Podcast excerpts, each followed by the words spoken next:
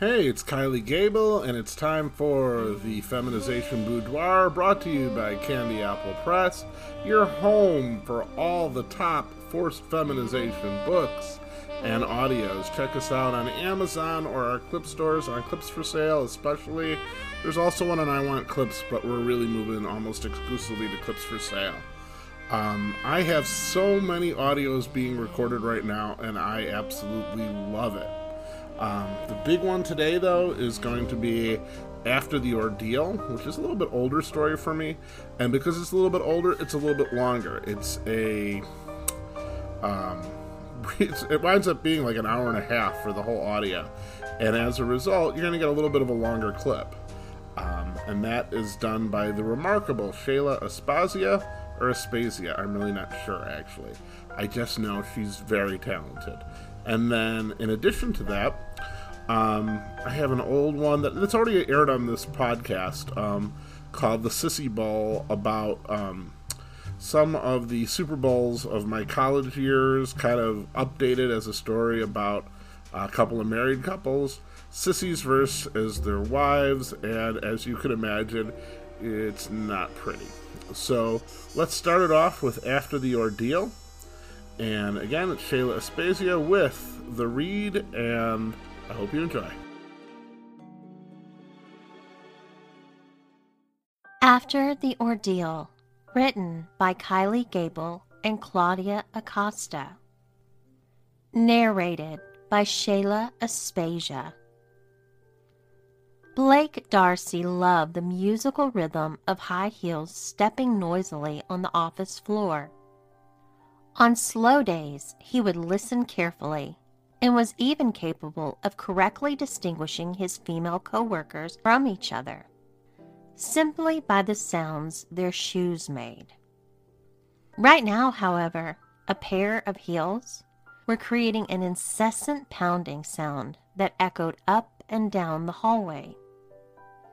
Unbelievably, the heels that were currently making all the noise belonged to him.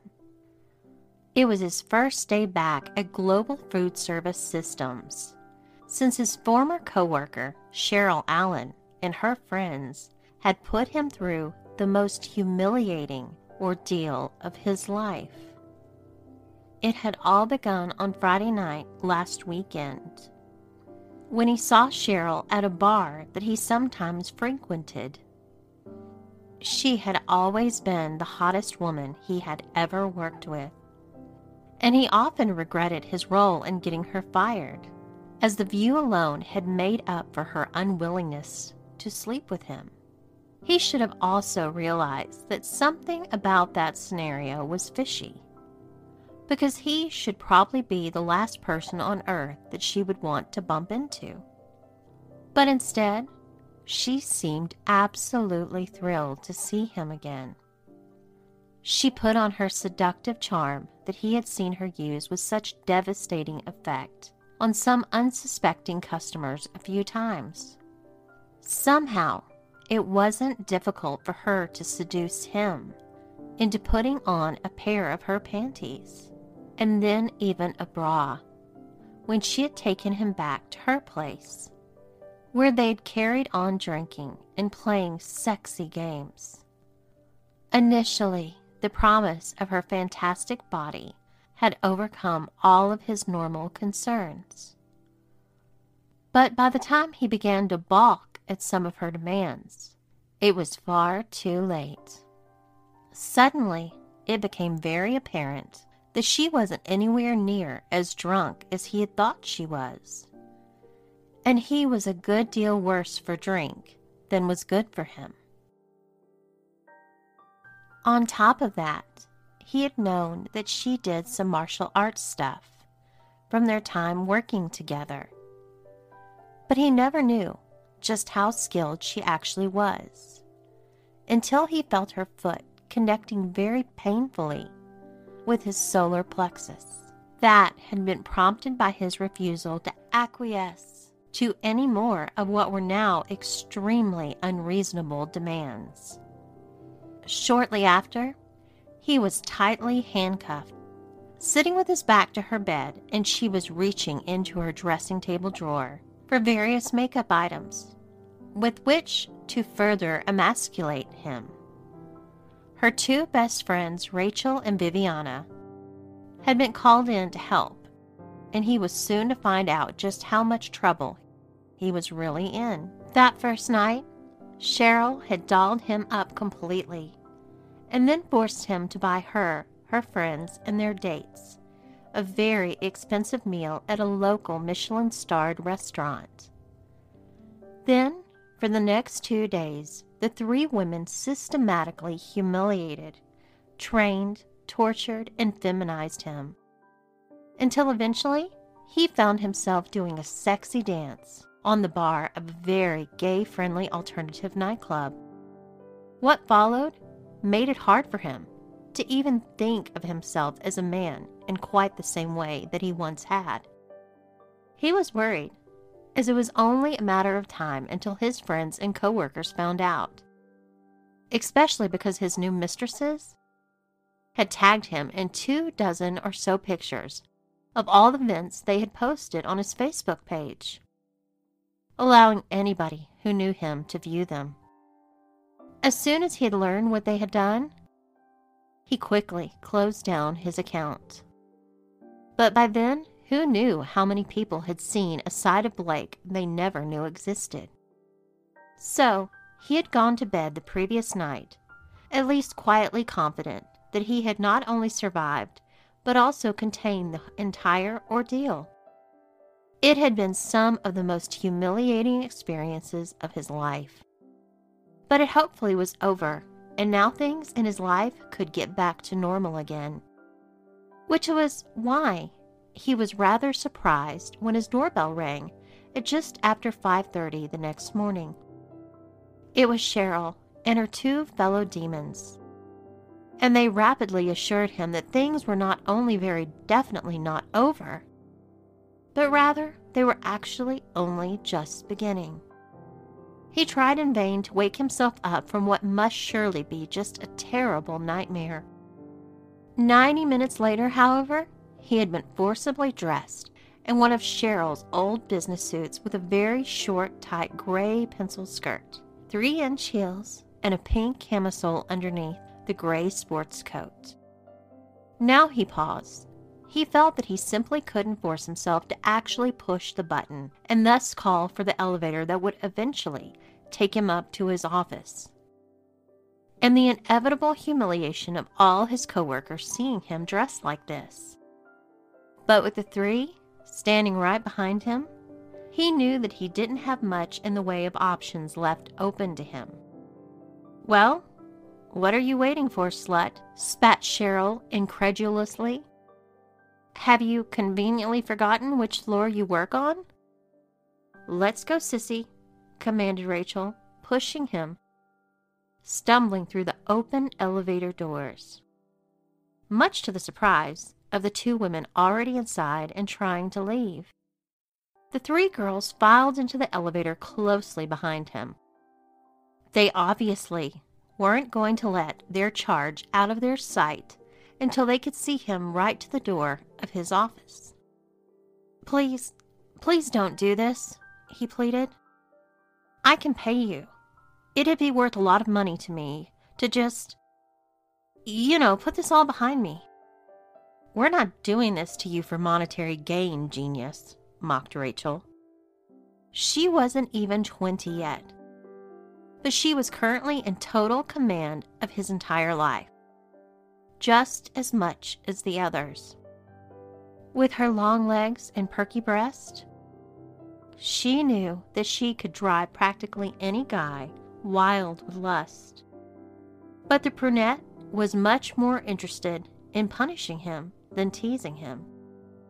Besides, you can't be throwing your money around because you're going to have a lot of shopping to do, chimed in Viviana, grinning broadly. Now, let's go, ordered Cheryl as she motioned for Blake to enter through the outer office doors. He hesitated but a single raised eyebrow from Rachel convinced him that compliance was his best, if not only choice. We'll be back out here at five to pick you up. Don't even think of going home early, or anywhere else, warned Cheryl, who then smiling and added with a big grin, Have a great day, Blake. Blake slowly and very apprehensively entered his office. He had become quite accustomed to walking in shoes like this since Cheryl and her friends began training him. He attempted to quietly make his way up to the front desk, believing that probably his best move would be to act like he knew exactly where and what he was doing.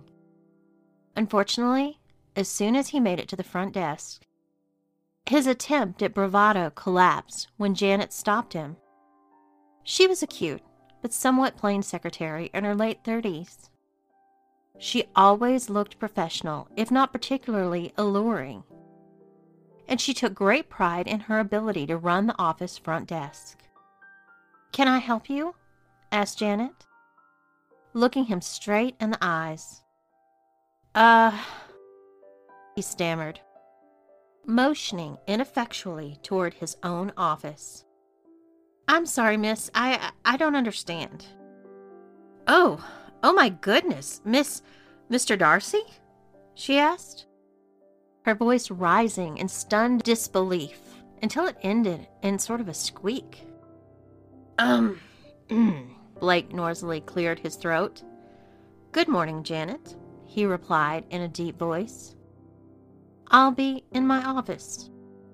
Bring me some coffee, the usual milk and two sugars, please. Leaving the dumbfounded woman with her mouth hanging open, he quickly made his way to the office. He fought so hard to get out of the shared open plan workplace, to have an office of his own. But now those four walls of plexiglass seemed so inadequate. The other employees could see everything that he did, or as in the case, exactly what he was wearing. He didn't hold a position any higher than any of the workers still out in the bullpen. They were all salespeople, as was he but his sales figures were always right at the top of a very competitive company. He was the best on the team, and his pathetic modicum of status was his reward. As soon as he sat at his desk, he noticed the strange looks. They barely concealed snickers, even some outright disbelieving stares. In fact, he could have been almost passable given the right circumstances if he didn't have to say anything and the light was dim enough. However, stuck there in the fishbowl that was his office, it was just too much for anybody to not recognize the 35 year old sales executive in full female clothing. Gloria and Alicia were the first two to approach and broach the subject. Gloria was the ubiquitous office gossip. She always knew everything that was going on always had the lowdown on everybody in the office. But at the same time, she was also quite a good salesperson. She had probably been quite a beauty in her younger days. But now, in her early 40s, although she was still attractive, she had to work hard to keep herself looking that way. Somehow, she'd always seemed to be at odds or butting heads with Blake. At only 23, GFS was Alicia's first real job.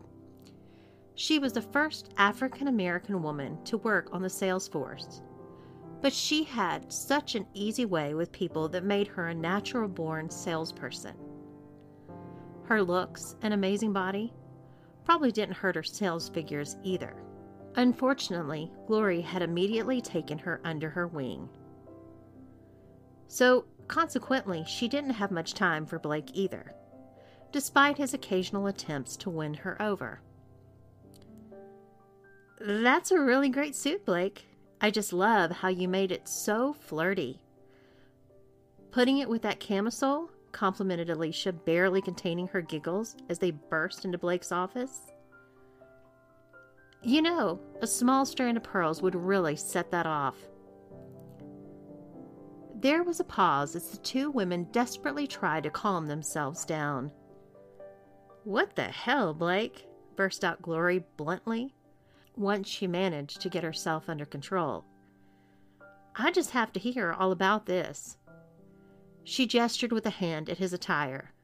What's to tell? he tried to reply nonchalantly, as he fidgeted with the stapler and pencil cup on his desk.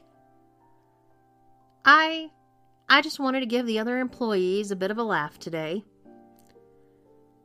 Really? I'm calling total bullshit, declared Gloria, squinting her eyes at him. What's really going on here? Nothing. Just a bit of a fun, a joke for the team, he insisted, quickly putting down the stapler after he had almost stapled his hand to the desk. You handle those heels really well, you know, pointed out Alicia. Did you learn to do that just for your little joke today? Oh, they're not that hard to handle. So, anyway, I need to pick up work right now, and I expect you girls probably should too. Don't call me girl, Blake. I'm older than you are, and besides, only one of us is wearing heels, and it's not me, snapped Gloria sourly. Not me either, volunteered Alicia helpfully. We're going, but I'm not letting this go until I know exactly what you're up to, insisted Gloria ominously. It's nothing really. Hey, you two should lighten up a bit, learn to laugh more. When they'd gone, Blake forced himself to make some sales calls. If he could do all his work today over the phone, that would at least save him some of the humiliation of actually facing his clients. But he immediately noticed that he was having more trouble than usual drumming up business. While he was his usual charming self, he had always played the alpha male on the phone, aggressively closing the deal it was somehow hard to think of himself in those terms today. Just before 11 o'clock, his cell phone rang.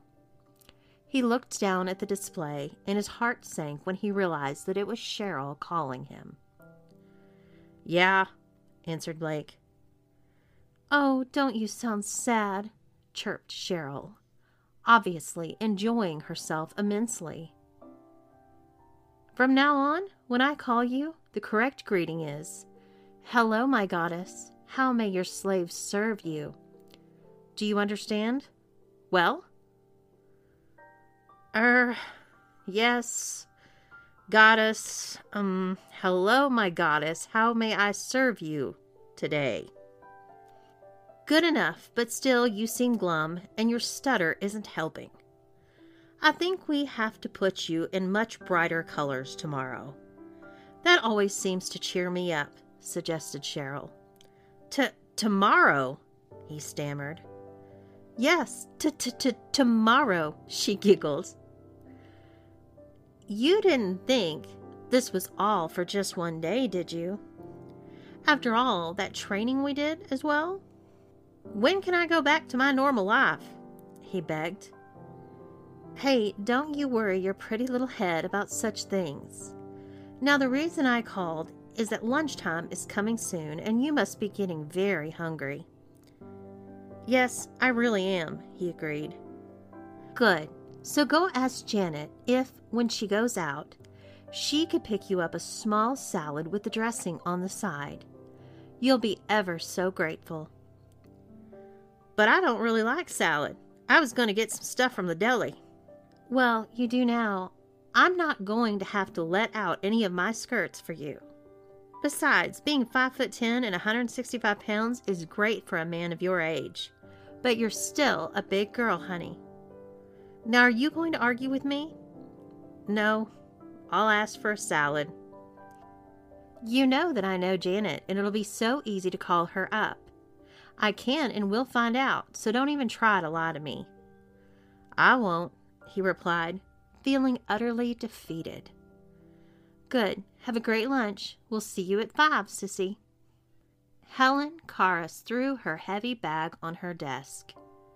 She had seen the unfamiliar woman who was sitting at Blake's desk, but didn't think much about it until she began hearing coworkers mocking her appearance and realizing that the woman actually was Blake. The very nature of GFS meant that every year around 10% of the employees were fired. Helen was a hard worker, but every year she felt that she had to prove herself all over again just to avoid being thrown into that bottom 10%. Blake had promised to help show her how to be a better salesperson, but so far she hadn't really gotten much from the deal. On the other hand, he could be quite sweet at times. She usually gave him the benefit of the doubt, and that made her more tolerant of him than just about anybody else in the office. She quickly made up her mind to get to the bottom of things. Oh my God, what's happened? asked Helen on entering Blake's office. Why is everybody making such a big deal about this? It's really nothing, insisted Blake. Seriously? You're all dressed up like a woman, Blake. And you say it's nothing? What the heck is going on? She asked, peering up at her coworker. Helen was a very attractive Greek woman who had immediately captured Blake's attention with her body. She was known for wearing the highest and sexiest shoes in the office in an attempt to camouflage her five foot one inch height. It's nothing really, just a joke, he insisted. I'm not laughing. Are you a tranny or something? Of course not. I. I'm just not allowed to say. It should all be over soon. You're not allowed to say. Why? Is it the NSA, the CIA, the FBI? Is the government now stopping you from dressing normally or something? She said incredulously. Look, I'm very sorry, he shrugged. Please let me take you out to dinner on Thursday, and I swear I'll make it up to you. Will you be wearing something pretty just for me? She smiled. I hope not. You know, you are kind of cute as a girl. You remind me of one of my aunts. At five o'clock, Rachel greeted Blake at the office door. In addition to being the youngest of the group, she also had a bit of a reputation for being the meanest. Hi, honey. How was work? She beamed at him. It sucked. Everybody obviously wanted to know why I was dressed like this. Where's Cheryl? he demanded. Aw, poor baby, mocked Rachel, ignoring his request. Oh dear, your makeup. Looks like we're going to have to go over touch ups tonight, sweetie. I'm not dressing up like this for work ever again, he insisted. You're so funny, taunted Rachel. Let's go. When they arrived back at his house, Blake's heart sunk when he saw Cheryl's red Scion convertible parked in the driveway. What's she doing here, and how did she get inside? asked Blake. Well, you couldn't expect us to have your keys while you were frolicking around in your lovely dresses and not get a copy made, now could you? You had a copy made of my keys? I just said that. Do try to keep up, said Rachel, rolling her eyes. Besides, don't you worry your pretty little head about it. She just wanted to bring over a few things to help you. What kind of things? Help me how? He asked suspiciously. Only one way to find out, said Rachel, opening the door with her own key. Oh, we may have had more than one copy made. Oh, hey, Blake. How did work go? called Cheryl, cheerfully from his bedroom. It was terrible. Being dressed like a woman all day? How did you think it went? Have you ever tried adopting a more positive attitude? responded Cheryl. I find it really helps me. Haven't you had enough fun with me yet? he whined. Not on your life, sweet cheeks, emphasized Viviana as she entered the house from the backyard carrying a pair of tongs that belonged in Blake's kitchen. What the hell are you doing? asked Blake. It smells bloody awful. Come see for yourself, insisted Viviana, holding the door open. And mind your language, sweet cheeks. Sissies don't swear. Blake swallowed his reply, and went over to the homemade brick grill that was his pride and joy.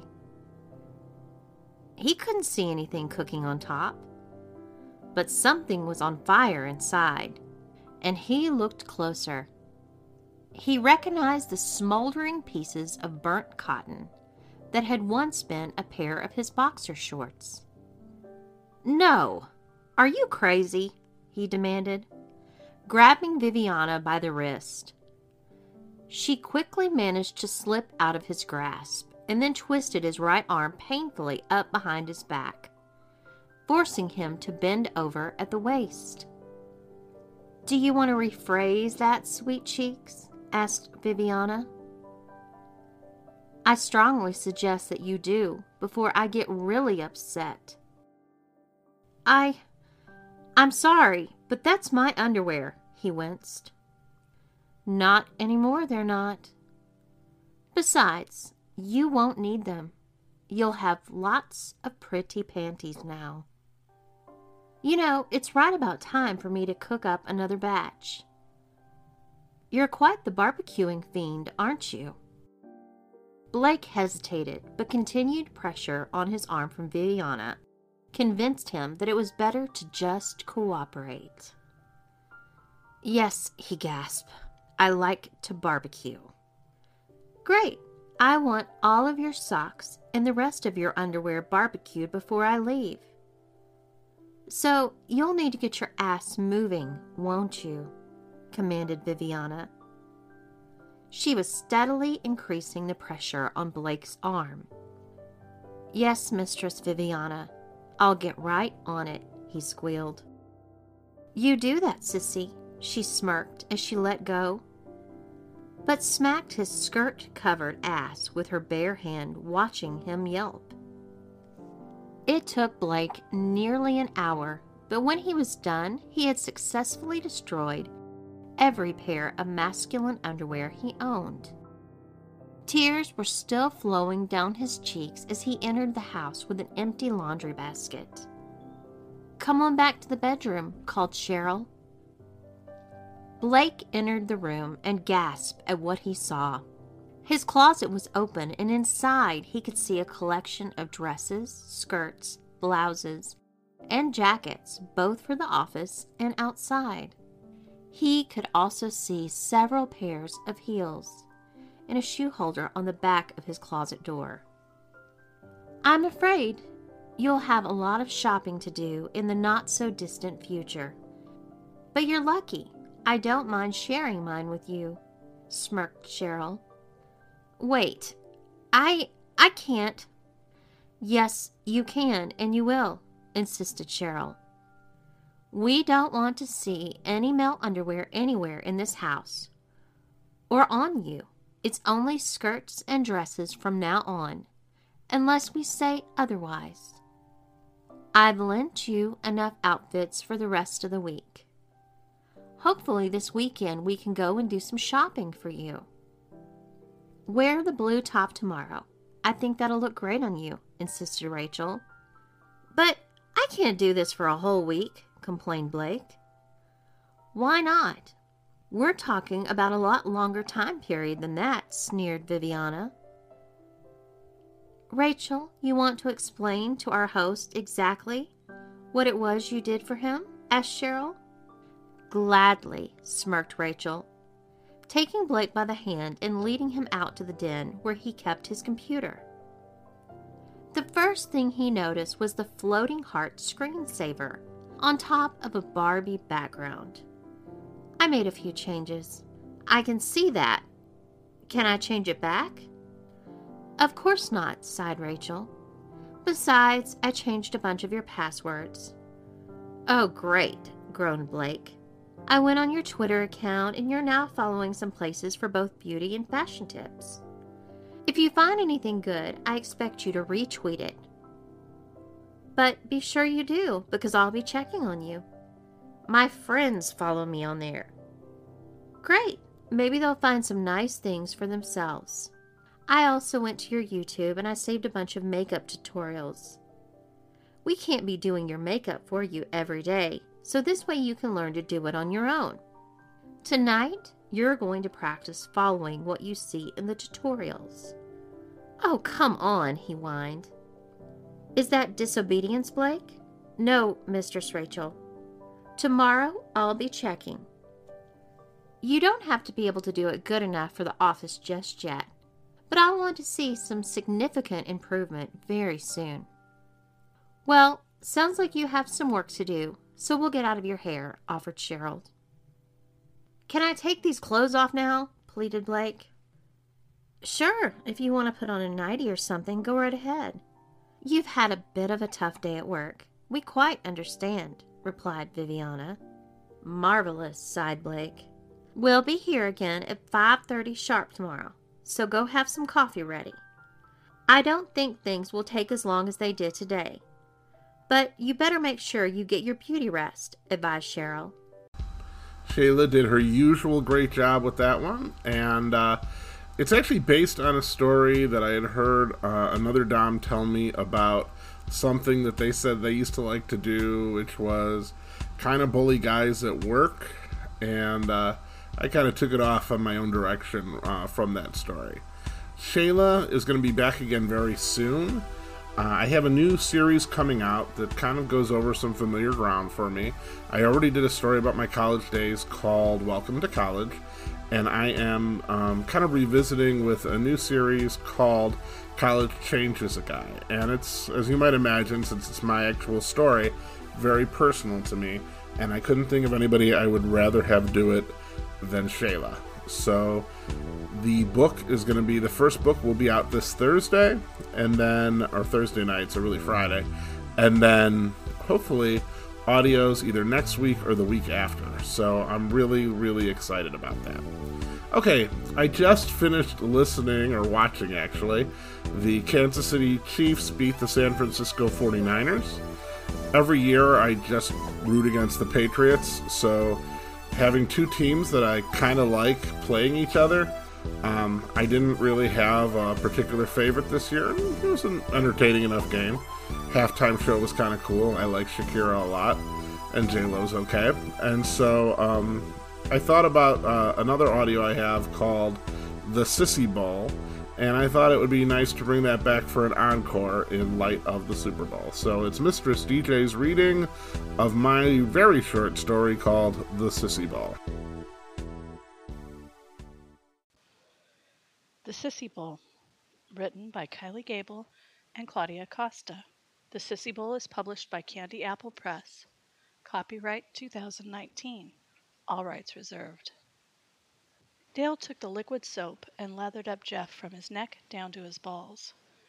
A decade ago, he had been the backup quarterback for his junior college football team. Dale loved the sport, and he was good at it. He was used to hitting the showers with the other guys, but lathering up his teammate, well, that was certainly something different. Two years ago, Jeff's wife Eileen had caught him cheating on her with his secretary. Most women would have chosen to dump him right then and there, but Eileen was not most women. Rather than a sizable alimony payment, she chose to take a pound of flesh. She decided to dedicate herself to feminizing Jeff and making him her serving maid. She called on her best friend Paula, who also happened to be Dale's wife.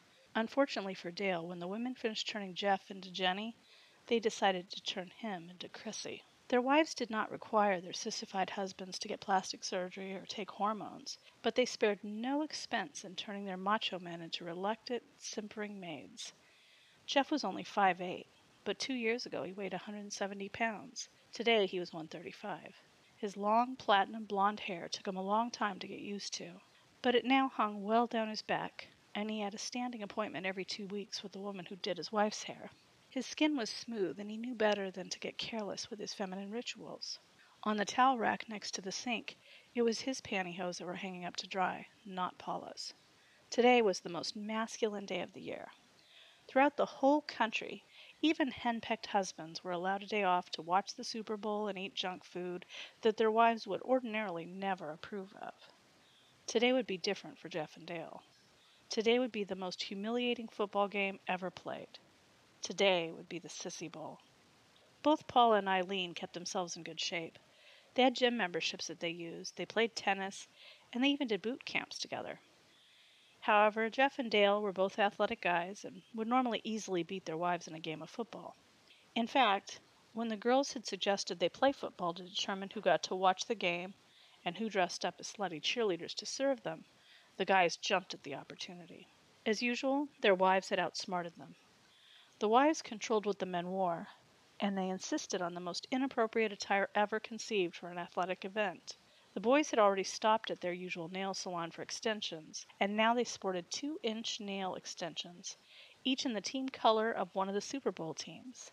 After toweling each other off, the two sissy husbands put on their uniforms, which consisted of black sandals with four inch spiked heels, a black push up bra, which breast forms expanded to 36C on Dale, and D cup on Jeff, a pair of tight black short shorts, black lace panties, black sheer pantyhose, and pink football jerseys, which were cropped just below the bottom of their bra.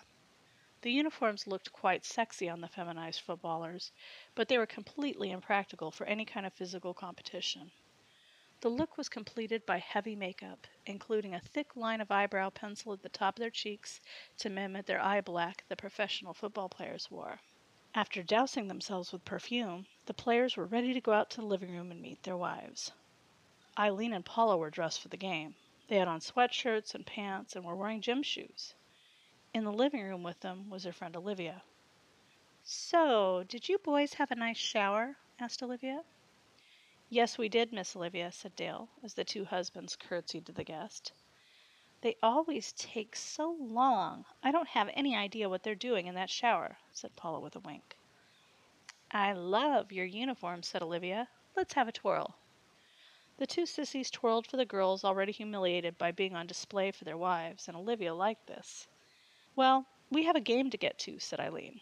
The two husbands held hands and minced out to Olivia's SUV, followed by their wives. They climbed in the back seat where they knew what was expected of them.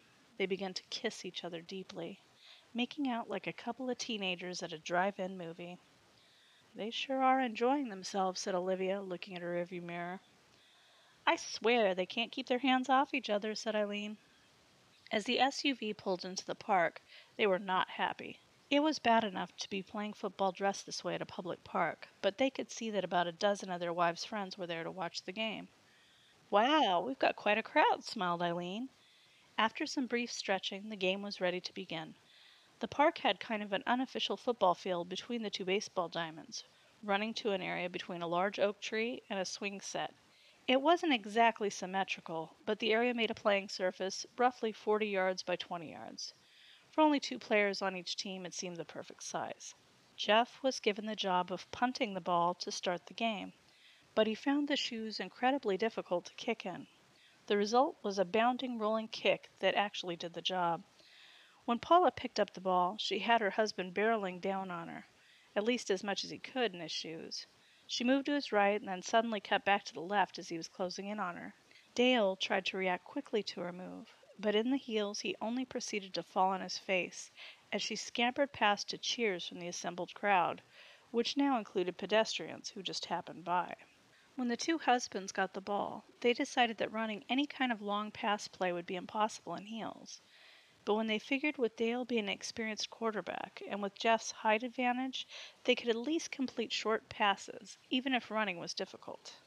On the guy's first play, Dale backpedaled and tried to pass the ball to Jeff high above Eileen's outstretched arms.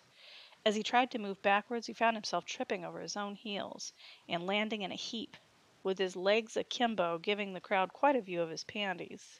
The audience roared with laughter at the sight. On the next play, they tried another pass, and this time Dale moved back slowly and cautiously. He was well aware of Paula counting to five so that she could rush him, but he got the ball off quickly. His arm still had some of the zip of his playing days. Unfortunately, the long fingernails caused the ball not to speed through the air in a perfect spiral as Dale had anticipated, but to flop wobbling through the air straight to his wife, who was as surprised as anybody when the ball came to her. Dale had missed a target 40 feet away by over 10 yards. Over the next hour, the guys found themselves getting brutally tackled, missing easy plays, and fumbling their way to a horrible defeat. The crowd roared with delight every time the wives made a big play or when the husbands were humiliated, like when Paula snapped her husband's bra strap and used the distraction to get open for a touchdown pass. By the end of the game, the sissies were dead on their feet, hoping their torment would mercifully end. When finally it was over, the feminized husbands hung their heads dejectedly. They had been humiliated by their wives in front of a crowd of over fifty people. Aching all over, they anticipated the skimpy cheerleading outfits and an afternoon of not watching the game, but of mincing and serving. Fifty six to nothing, said Olivia, imitating an announcer. What's your secret? I think it all comes down to marrying very feminine sissies, laughed Paula. So tell me, Eileen, now that you've won the Sissy Bowl, what are you going to do? asked Olivia. I am going to the happiest place on earth, she replied. And where is that? responded Olivia. Anywhere I have a simpering sissy maid husband to serve me, laughed Eileen, patting Jeff on his behind. Anywhere I have a simpering sissy maid husband to serve me, laughed Eileen, patting Jeff on his behind. Well, husbands, we need you to get home so that you can shower and then put on your cheerleading uniforms before our friends get there, suggested Paula. Oh, they'll like the shower, laughed Olivia. Better not get too excited, said Eileen. We won by 56 points, which means they should be allowed to get out of chastity sometime in early April. Paula and I decided a day for every point it would be fair. Dale and Jeff moaned in misery. It would be a long two months.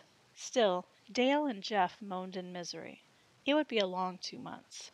Still, Dale wouldn't have traded his relationship for anything in the world.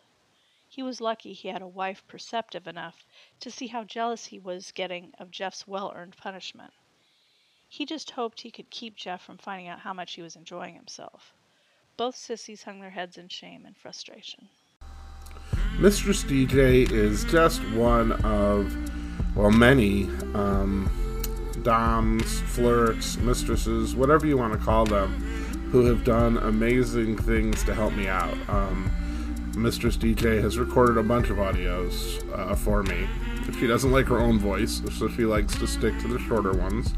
But it's just wonderful having her do it. And so that was the Sissy Bowl, and just a little bonus after a wonderful Shayla read of part of After the Ordeal. Don't forget, uh, with the Sissy Bowl, it's a little different because it's so short, but for the most part, you're getting half the story.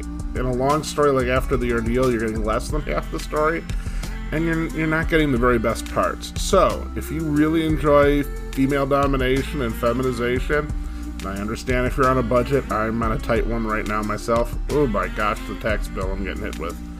However, um, if you want to get the full story and you want to support us, go ahead, check out the clip store, uh, clips for sale, and pick up uh, the full story of After the Ordeal. And of course, um, the uh, Sissy Bowl is on there too. But uh, have a wonderful week. I'll be back next Monday. I have no idea what I'm going to be back with. Um, Faith O'Shea, a wonderful British narrator, is doing a Pamela Harlow story, University Porn Star. Um, I have a couple other irons in the fire, so to speak. Um, so you will be surprised, but I'm hoping you'll be delighted.